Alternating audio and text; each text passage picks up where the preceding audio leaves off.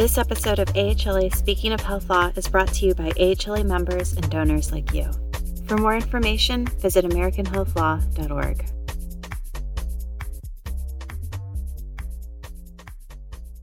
Welcome. This is the latest iteration of AHLA's uh, Speaking of Health Law podcast, and I'm Bill Horton. I'm pleased to be able to host this one uh, along with a great panel of speakers. Uh, we're going to look sort of at the the year in review or parts of it and the regulatory environment as we reach uh, the end of our second year of the public health emergency. Uh, and this is this is really a carryover from something we did last year, as I hope everyone listening knows. AHLA publishes and has published for a couple of decades now uh, AHLA's federal healthcare laws and regulations, which is a compendium of pretty much all the federal healthcare laws and regulations in an increasingly large number of volumes that comes out every year and is a, a great resource. And so, what we did last year was ask some of our board of editors for the laws and regs book to spend a little time with us to talk about developments in the regulatory field and in the industry in general, and um, um, just uh, take a little bit of a look back at what's happened and maybe a little bit of a look forward as to what we can expect in 2022. Uh, so, as I said, I'm Bill Horton. I'm uh, head of the healthcare industry team, co-head of the healthcare industry team at the Jones Walker Law Firm, working out of its Birmingham office. And we have two great panelists with us today. On the West Coast, we have Judy Waltz. Judy is well known to most of us as uh, uh, the co-leader of the healthcare industry team at Foley and Lardner, and as as one of the true national gurus on all manner of regulatory issues, reimbursement, enforcement, and all kinds of technical stuff uh, that makes her a great resource. Um, and and has just finished a term as chair of HLA's uh, regulation, accreditation, and payment uh, practice group, meaning that uh, for the first time on this podcast, we actually have a rapper. Uh, so we're excited to have that. And then we also, from from right down the street from me, have Dan Murphy, who is a partner in the Birmingham office of Bradley Arant Boult Cummings, uh, and is an outstanding uh, healthcare transactional lawyer, uh, with also a great focus on regulatory compliance, responding to investigations, all of the things that you have to do if you're going to be a transactional lawyer in the healthcare field. Um, these are really two two stars in our area, and we're just excited to have the chance to chat with them today. And what I guess I would do uh, to kick us off is really to throw out for the the two of you, uh, kind of your thoughts on where we are from a big picture regulatory standpoint. We've obviously gone through uh, last year a flurry of emergency rules uh, put in place to deal with the COVID pandemic. Uh, we had right at the end of the year.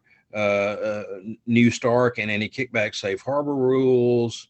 We've had a price transparency rule go into effect. We got the No Surprises Act. Um, all manner of developments uh, going on under the continuing sort of umbrella of the the public health emergency and what has become kind of the the regulatory version of long COVID.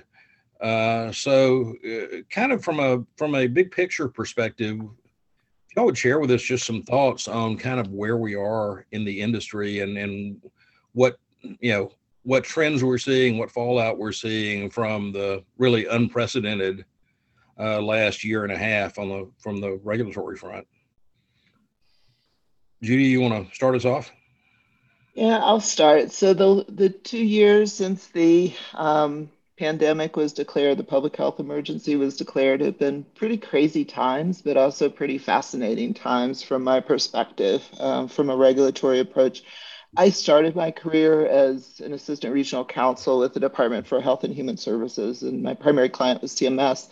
And I'm to see CMS move as quickly as they did and as expansively as they did has been pretty darn impressive uh, in my view but it's been hard for the rest of us to keep up a bit and and anything i mean i've sort of felt this way since the aca but anything i ever knew i i want to double check now because I'm not sure that what I have known or what I've known several times is still um, the same thing.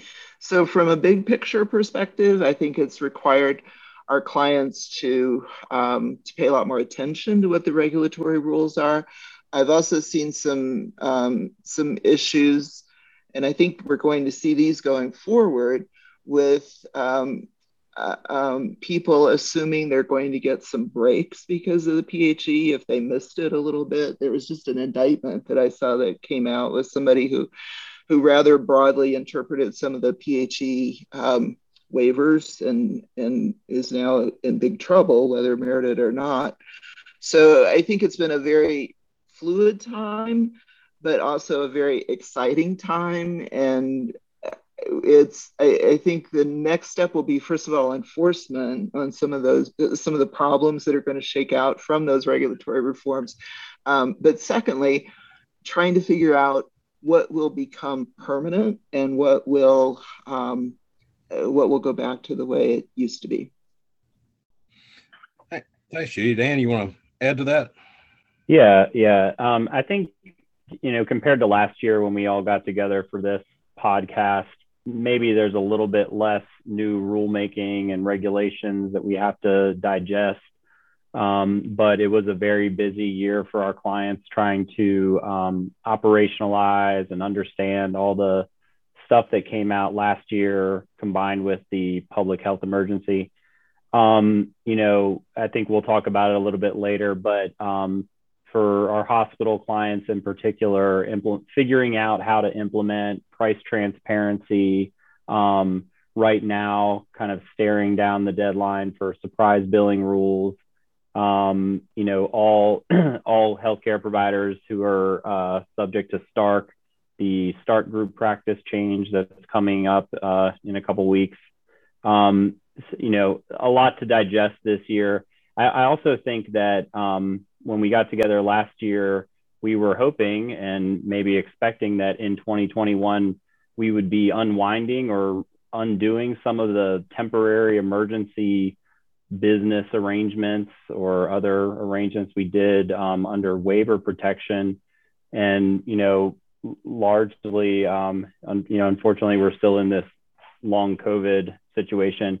Um, I, I, will say, at least from a kind of a practical perspective, we don't have, um, we haven't seen clients really entering into new kind of programs or arrangements relying on those exceptions at this point um, because nobody really knows when it'll be over. Um, you know, they've enjoyed the protection that's lasted up until now, but I don't I don't see the flurry that we saw, you know, a year before in putting things together in reliance on those waivers. And I think just just picking up on that thought, one of the things that has been interesting to me is seeing kind of the uh, to some degree unintended consequences, but really just the uncertainty that has been attendant upon uh, providers trying to respond to these changes, respond to the emergency rules. Mean, we had a circumstance recently where a client was an ambulatory surgery center that had taken advantage of the the uh, temporary opportunity to become a temporary hospital uh, under the emergency rules that came out last spring, and then they were very surprised to be notified during the summer that they were having their Medicare billing privileges terminated because they hadn't filed a cost report. Well, they had no idea what a cost report was. I mean, they were an ambulatory surgery center, and you know, having seized this opportunity to become a hospital temporarily, they didn't really realize that they had to like learn how hospitals worked under Medicare and what they had to do, and uh, they had to scramble around and and fix that. And, you know, similarly, I think this is a, as we've talked with some of our physician practice clients about, Dan, what you were alluding to, the, the group practice changes from last year. I mean, I, what I've seen in more than one case where that smoked out a client that was, in fact, using a system that may not have been quite precisely what it should have been even before the new rule. Right. Um, so there's been catching up on that, and it's really been uh, um, uh, Judy. I think you said it best. There, there's, I think probably never been a time when it's more important to actually, you know, pull the rules, pull the advisory opinions, put this, pull the statute, have them out in front of you, because they may not be what you remember. Yeah. Yeah, and I would just say I've been doing a ton of um, lab work during COVID. I did a lot of work with labs beforehand, but uh, the the astronomical numbers of of new labs is just amazing. I was just looking at the CMS um, stats this morning. They're now up to over 300,000 labs across the country. And somewhere I have their the numbers of their enforcement actions too for entities that they've gone after during during the last uh, well during the PHE. They either didn't know they needed a lab certificate or was um, were doing testing that uh, was outside the level of certificate that they had. It, the, it, there's just an incredible increase in that business, and a lot of, at least the ones that I've been dealing with, a lot of entities that um, have no healthcare background whatsoever. Um, and so this is just a, you know, sometimes a rather, rather shocking awakening to them as to to all the all the nooks and crannies that it that that are required to to be compliant. Yeah, yeah, the lab business has certainly. I mean, there are a lot of people who've gotten in the lab business in the last eighteen months. Uh, some with a lot of background and some with no background at all. And I know personally that I found one of the most difficult things to do was figure out sort of who was authorized to administer Order. COVID testing because mm-hmm. you would think there would be sort of a set of rules there. And in fact, uh, well, maybe there was, and I just wasn't smart enough to find it. But I found myself prowling through lots of stuff, trying to have confidence in the advice I was giving my client about whether they could do what they wanted to do. Well, that would be one suggestion I would have for CMS, and I think I've actually made this to them directly. But if not, they'll they'll hear it here um, if they could include on their website with their CLIA resources a, a list of not just the state contact people, but a list of some of those basic uh, lab requirements, like if you need an extra state certificate or, or license or who can order what and, and things of that sort would be very helpful. And, and Dan, one of the things uh, I think we've seen uh, that maybe you can talk about a little bit is the impact that all these changes have had on uh, transactional and M&A activity. As as mm-hmm. new business opportunities develop people have gotten into new lines and then we've also had you know providers that were very hard hit by the pandemic you know looking to partner uh, or sell in order to survive. So if you give us a little perspective on what you're seeing as a as a healthcare deal lawyer i think that would be very interesting yeah, it's interesting. I'm interesting. You mentioned um, the labs. We've seen a lot of laboratory startups. Also, anything related to telehealth has been, um, you know, big in startups. And I think, like both of you also said, well, my observation is a lot of those folks are not people experienced with um, healthcare uh, operations or regulations, but they are good business people or have, you know, money to invest and it's um, I'll be very interested to see what kind of enforcement problems there are for a lot of these new market entrants uh, coming down the road because you know a lot of them um, just don't have the background that a lot of you know established providers would have when they're setting up these um, entities. But um, in terms of deal activity, I don't. I mean, I think everybody uh, everywhere in the country has experienced more deal activity um, I can't, you know, uh, can't ever remember a time as busy as this. Um, and one one thing that I've I've thought is interesting that I've observed is that there seems to be so much deal activity that the um, the leverage has shifted a lot to sellers, and I've seen it I've seen it affect the diligence process in a way that I haven't seen in insofar as the sellers are able, I've noticed, to you know sort of get away with a little bit less um, intrusive uh, diligence from their of their business and a lot of the deal protections that a buyer, at least uh, in my experience, could customarily insist on, they've not they have not been able to get because uh, there are so many, um, you know, because it's such a seller's market. Yeah, and this is and and and one of the things I think that this has pointed up is you've had a lot of money coming into the industry. You've had a lot of private equity investors and and you've had a lot of money coming in from sources that that don't have a background in the industry and and do not always recognize the the interplay between federal and state law and federal and state regulation and the you know the fact that Medicare tells you it will pay pay for something doesn't mean you can actually do that under state law. Or the fact that you could do something under state law doesn't necessarily mean you can get paid for doing it. And and it's it's it is a circumstance where what's possible in one state may be impossible or at least very difficult you know across the border in the next state and i think a lot of uh, a lot of investors who perhaps did not have a full appreciation for that or uh, you know getting a quick and sometimes harsh education.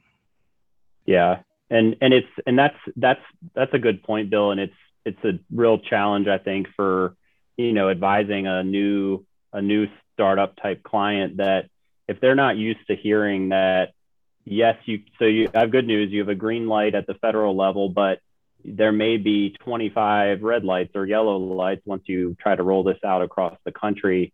And you know that's a challenge if they've never faced that kind of regulatory structure um, and especially in this environment where a lot of them are really trying to move fast because they want to move fast generally but also because they might be trying to set set up something specific to covid and there's not time to do you know a 50 state survey of every possible issue so it's that's also a real challenge let's talk. There are a, a couple of you know major changes that are really not COVID or pandemic driven, but that that have potentially profound effects and and are not all that easy to work with. And about the the the price transparency rule that went into effect uh, at the beginning of this year, and I think a lot of a lot of hospitals uh, particularly you know smaller and independent hospitals, sort of sat back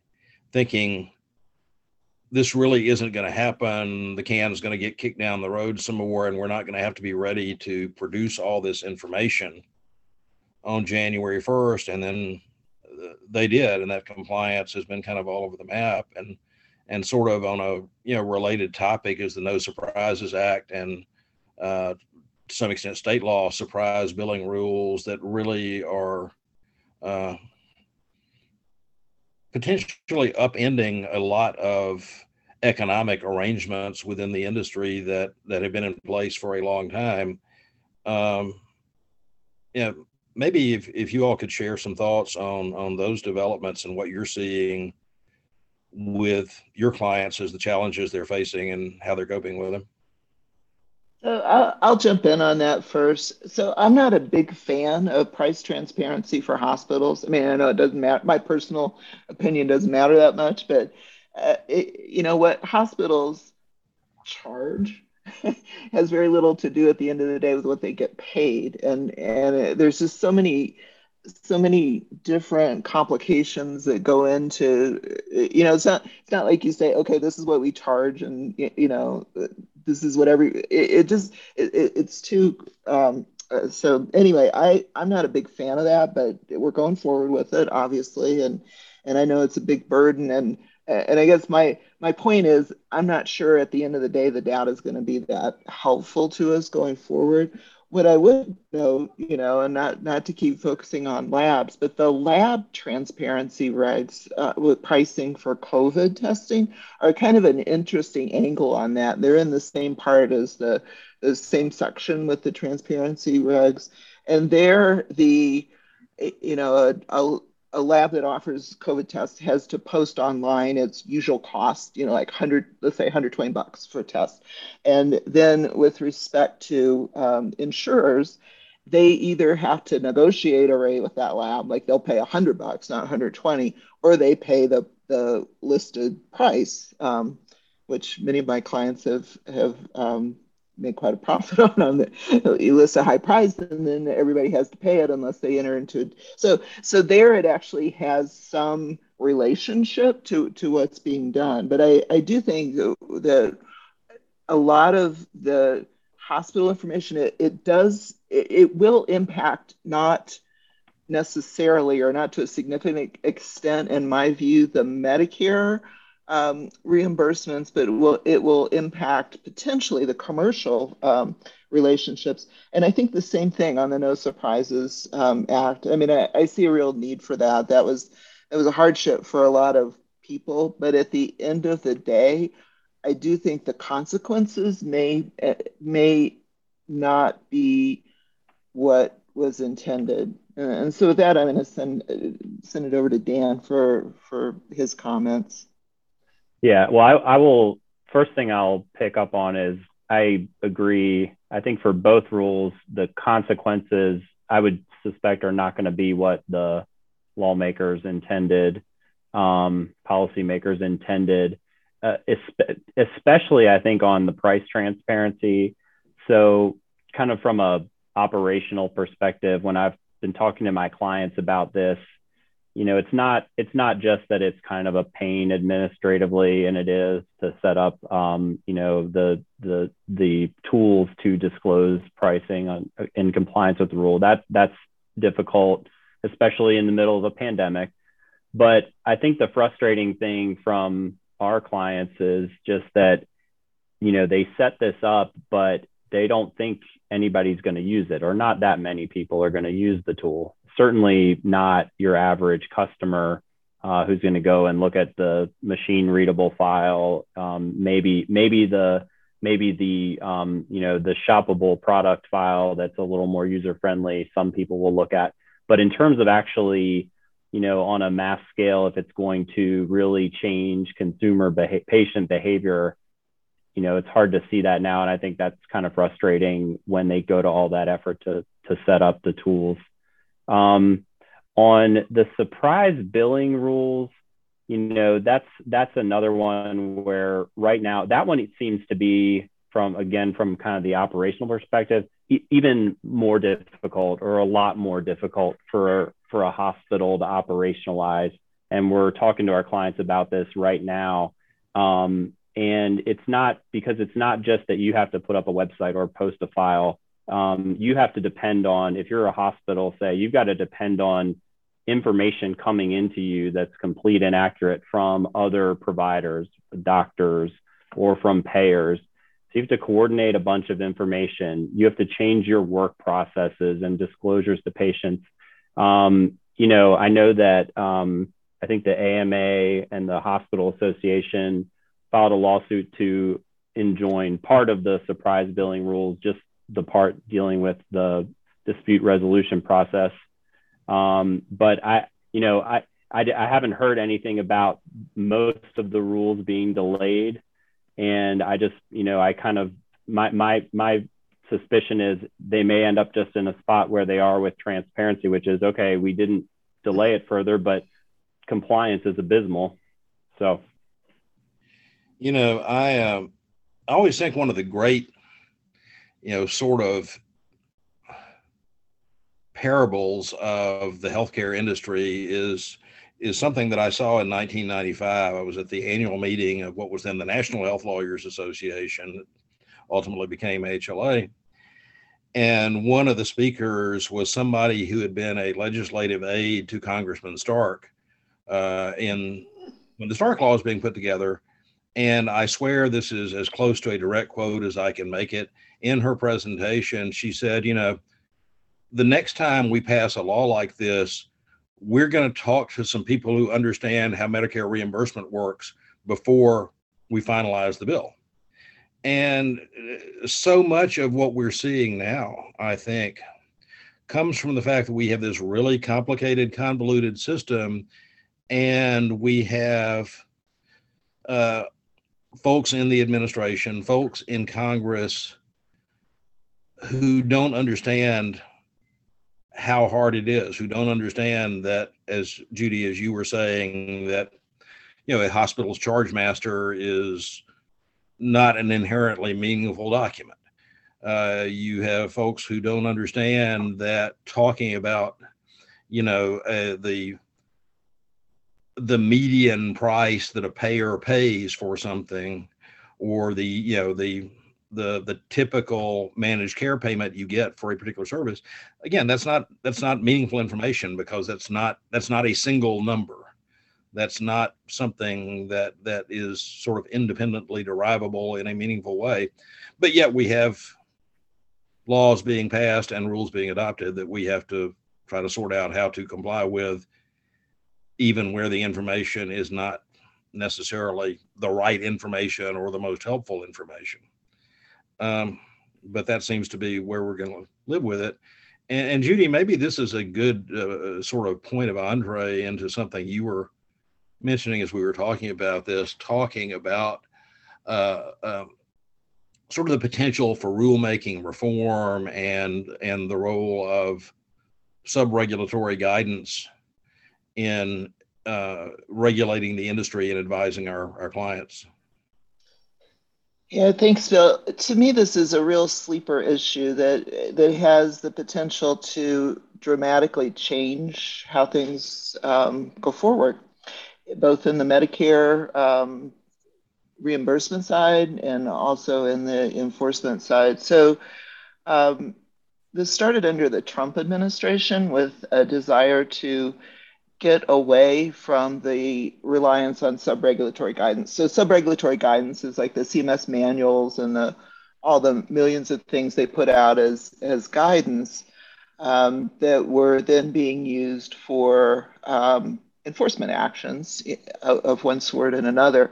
So both DOJ and um, under the Trump administration, HHS indicated that they wanted to back off of um, reliance, that they wouldn't base False Claims Act cases solely on, on um, a lack of compliance with sub-regulatory guidance. And then there, um, there were also some Supreme Court decisions, Allina, um, along the same lines, that um, were underscoring the need for rulemaking process so that people had a chance to weigh in on things um, um, before they became final. And I'll just give one example of a, a matter that I worked on um, it, that involved teaching physicians in their supervision of, of um, residents and how many concurrent or overlapping, and that that's a big deal in terms of terminology, the difference between concurrent and overlapping. Um, how many um, how many such procedures one teaching physician could um, could oversee. So the actual prohibition there is in the sub-regulatory guidance in the manual. There's some some regulations that that were used to get to that position, but um, in a case I handled, we argued to DOJ that that was sub-regulatory guidance, and we cited all of the the materials that had come out under the Trump administration, saying you know that they should drop our case, but we didn't get anywhere with that argument. It was the answer was kind of like that's our decision to make, not your decision to make. And so anyway, um, so much for that. So I don't know how how much that actually impacted the decisions. But since the Trump administration um, changed to the Biden administration, the both DOJ and HHS have backed off on that. DOJ um, issued a, a memo in July saying that that they were abandoning the the earlier positions.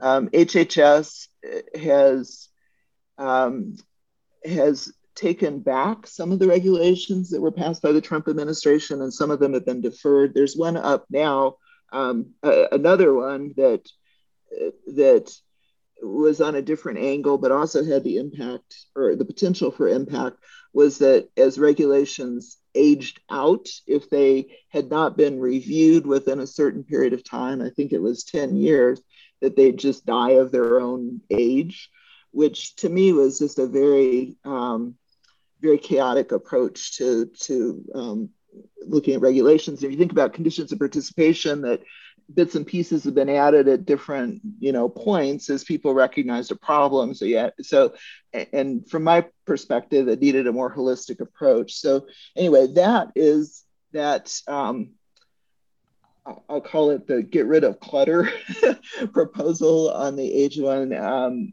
there is currently uh, a proposed um, uh, well, a request for comment on the approach that should be taken there. Um, someone just sent me a 30 page comment that they'd submitted on, on all of that, nicely footnoted. And, and I admit I haven't read it through. And, uh, but anyway, the, the idea is that we have so much regulation as it is, we have so much sub regulatory guidance, and uh, that it's very hard for providers and suppliers to, to comply and this would the Trump administration approach would have reduced their risk of noncompliance.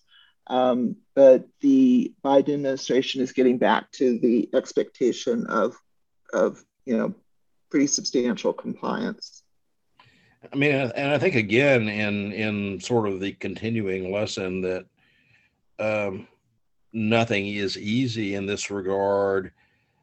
Uh, I think it is certainly a reasonable position to say that we've got regulations on the books that do not serve any purpose anymore. And and it is, I think, very defensible to say, well, there's conflicting guidance out there, and there is guidance that is inconsistent um, with other guidance and guidance that's inconsistent with the letter of the regulations. But at the same time, the the the Trump administration proposal that that you mentioned that would have essentially created an automatic sunset for rules uh, just based on how old they were unless they had been reviewed and sort of you know reaffirmed.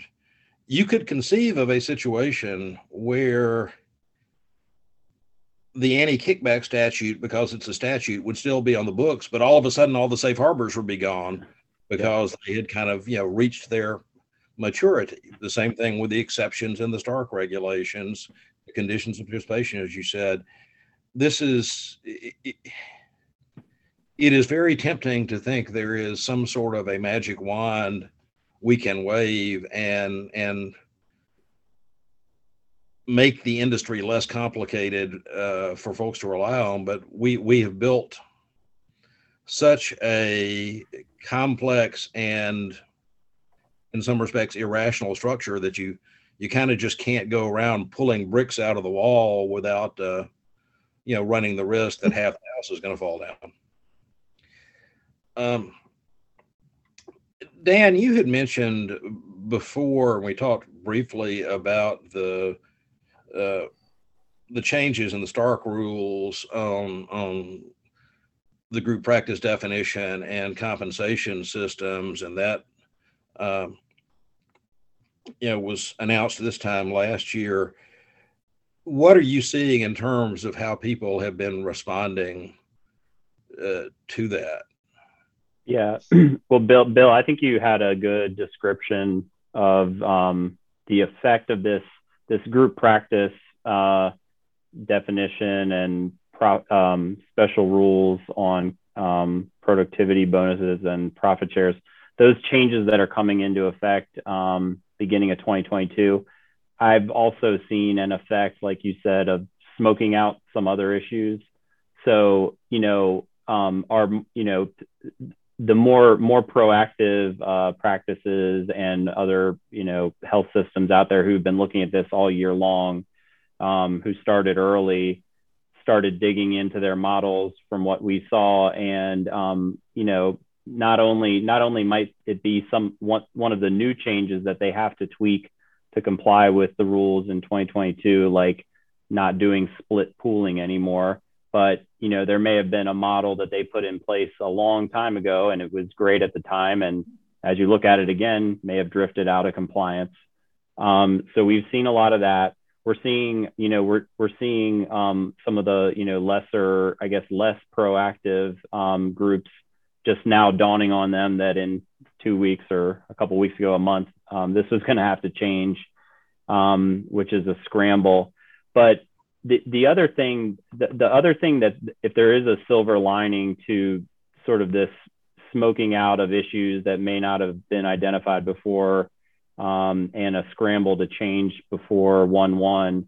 One of the silver linings has been that when we have dug in and we've been seeing these issues, you know, lo and behold, all these changes that CMS has made and clarifications to policies on more technical issues have been really helpful to kind of remedy or, you know, either remedy or help us conclude there hasn't been a problem. Whereas if we were going through this exercise a couple years ago, there might have been some more disclosures warranted. Yeah, that's uh, and that has been fascinating to watch, and we've seen. I know uh, I saw a circumstance recently where um, a hospital had submitted uh, a Stark self referral, self disclosure uh, submission year, literally years ago. Um, that CMS it's finally kind of hit the top of the stack, and since then the CMS has put out additional guidance and and the CMS reviewer sort of contacted the hospital or the people who now own the hospital and said, "Do you want to look at this again and see if you want to withdraw any of this disclosure in light of things we have said since then?" And and it was very apparent that they were really trying to avoid, um, you know, unnecessarily you know punitive and expensive process for something that you know just didn't it wasn't worth fooling with at this stage because of how things have matured. And I, and I guess one other thing on that point we want to talk about briefly we're getting close to the end of our time but uh, we've seen this recent pronouncement on a, a, a liberalization if you will of of the historic policies on co-location, which have you know required some really um, um, one might characterize them as sort of picayune arrangements to be put in place to ensure that that you satisfy the the very rigid co-location requirements and that you you know didn't have uh, something that looked like it was a hospital within hospital but you know fell out on some technical uh frankly immaterial issue. And and so perhaps this is a little encouraging uh, that we're seeing uh, some effort to to adjust the rules to the way healthcare is being delivered now and to delivery models that make you know more sense from an economic perspective. Any any thoughts on that um, I do think that the co-location rules um, historically had been interpreted so um, so strictly. Um, although I haven't seen these come up in surveys, but it, I know when people were asking CMS for advice up front, there were even some restrictions about shared um, lobby space, you know, entry space, and and just things that you know made from my sense or from my from my perspective didn't make any sense in the provision of care. And so basically what the co-location guidance says is you can have two entities sharing space, but if something goes wrong, they're both um, going to be at risk or whatever it is that went wrong. You know, they aren't going to be able to say, oh, but that was their corner of the room or that was their person. Um, and to me, that's an eminently fair. If you're going to share space, then you share the baggage that comes with it. Um, I'm hoping that they'll extend that also to um, labs. Right now, there's a, a survey insert memo out there that says that labs have to, you can have two labs, two CLIA certificates, two labs in the same space, but they have to be, um, at least this has been my interpretation. I'm revisiting that now. They have to be separated either by time or space in terms of their operations. Again, that doesn't you know if you draw a line down the floor it, eh, it, it, doesn't make a lot of sense if everybody's willing to just take take accountability for what happens in that space so i do think those are both um, er, and, in particular, the co-location guidance for hospitals is a situation where cms said is this really important to us? And then did the right thing and and backed off from some some rules that just didn't fit anymore. Yeah, and I one one other thing I was glad to see the revised guidance on co-location. Um, and it it occurred to me I don't know how much um, HHS thought about things like co-location or providers where there's a rigid you know exclusive use requirement like ASCs or IDTFs when they were doing all the regulatory sprint stuff. But it, you know, it occurs to me as we've been trying to put together value-based enterprises that one barrier to coordinating care is if you physically can't send another provider into another space that's, you know, helpful for coordinating a patient's care. And it seems like, you know, especially for hospital co-location, that will make things a little easier to coordinate with other providers. Yeah, and that that is, I mean, I think if you're looking for something encouraging, as, both of you have said, this idea that CMS is really sort of re-examining some longstanding policies to look at, okay, well, does this does this really make any sense? Is this actually an impediment to the efficient provision of care? Um, and and making changes, or at least talking about making changes where they find that to be the case. I mean, that's um, that's a refreshing thing. Honestly, it hasn't always been what we've seen, and certainly uh, would love to see more of that. Uh, as as one of the things the pandemic has done is really give us an opportunity to, I think, test some ideas about how care could be delivered better, not only by telemedicine but just in in other you know coordinated arrangements that have been conducted under the various you know waivers and emergency rules. And I think it's a great opportunity to use that and hopefully have meaningful regulatory reform that will uh, enable us to to you know bring care and reimbursement you know as a legal matter more to where we are already capable of doing it as a you know as an operational matter uh, we are we are I think about at the end of our scheduled time, but you can't do a year in review uh, without at least making a prediction or two. So, what's the most important thing? Uh, and, we, and we've really been talking here largely about provider clients. So, I guess we'll stick with that. But what's the most important thing that healthcare providers should be looking out for in 2022, aside from the Phi Beta Kappa variant of, of COVID? I, feel like the last two years have been so unpredictable. I I am not convinced that COVID is over, but I think the PHE period might be declared over at an earlier point than we expect um, for one reason and another. And when that happens, I think there's going to be a mad scramble to figure out what what was done under the waivers and how to undo them or if they need to be undone. So I think that's going to be out there. And then I do think as well that we'll start seeing some enforcement um, for things that are coming out of the pandemic and the additional funding that's gone into um, PHE efforts, maybe specifically HRSA. Um, so just the things that keep me up at night. Yeah. I would I would say enforcement. Um, you know, unless unless COVID goes on in a terrible pace for the whole next year, it seems like um, a lot of enforcement activity may be coming specifically related to COVID, but also um, you know to the extent that some activities may have been ramped down while providers and others were just struggling to take care of patients for two years.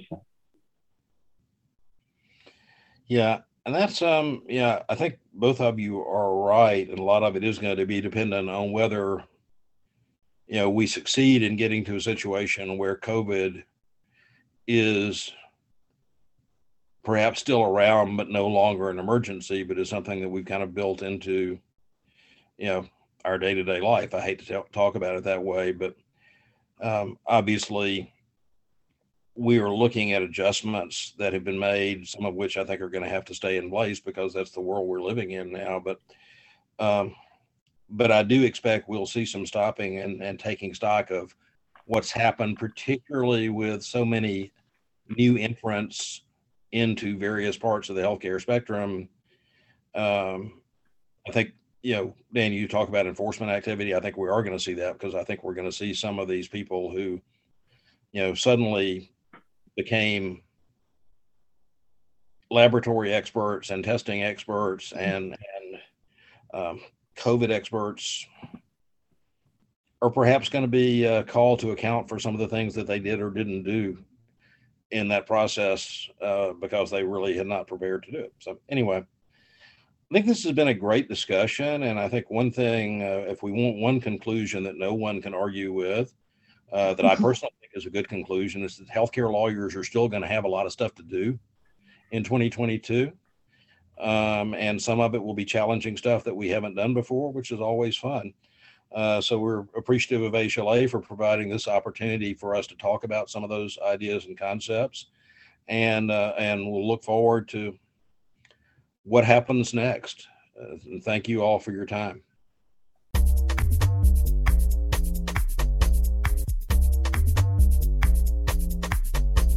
Thank you for listening.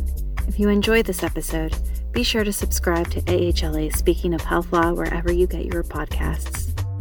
To learn more about AHLA and the educational resources available to the health law community, visit AmericanHealthLaw.org.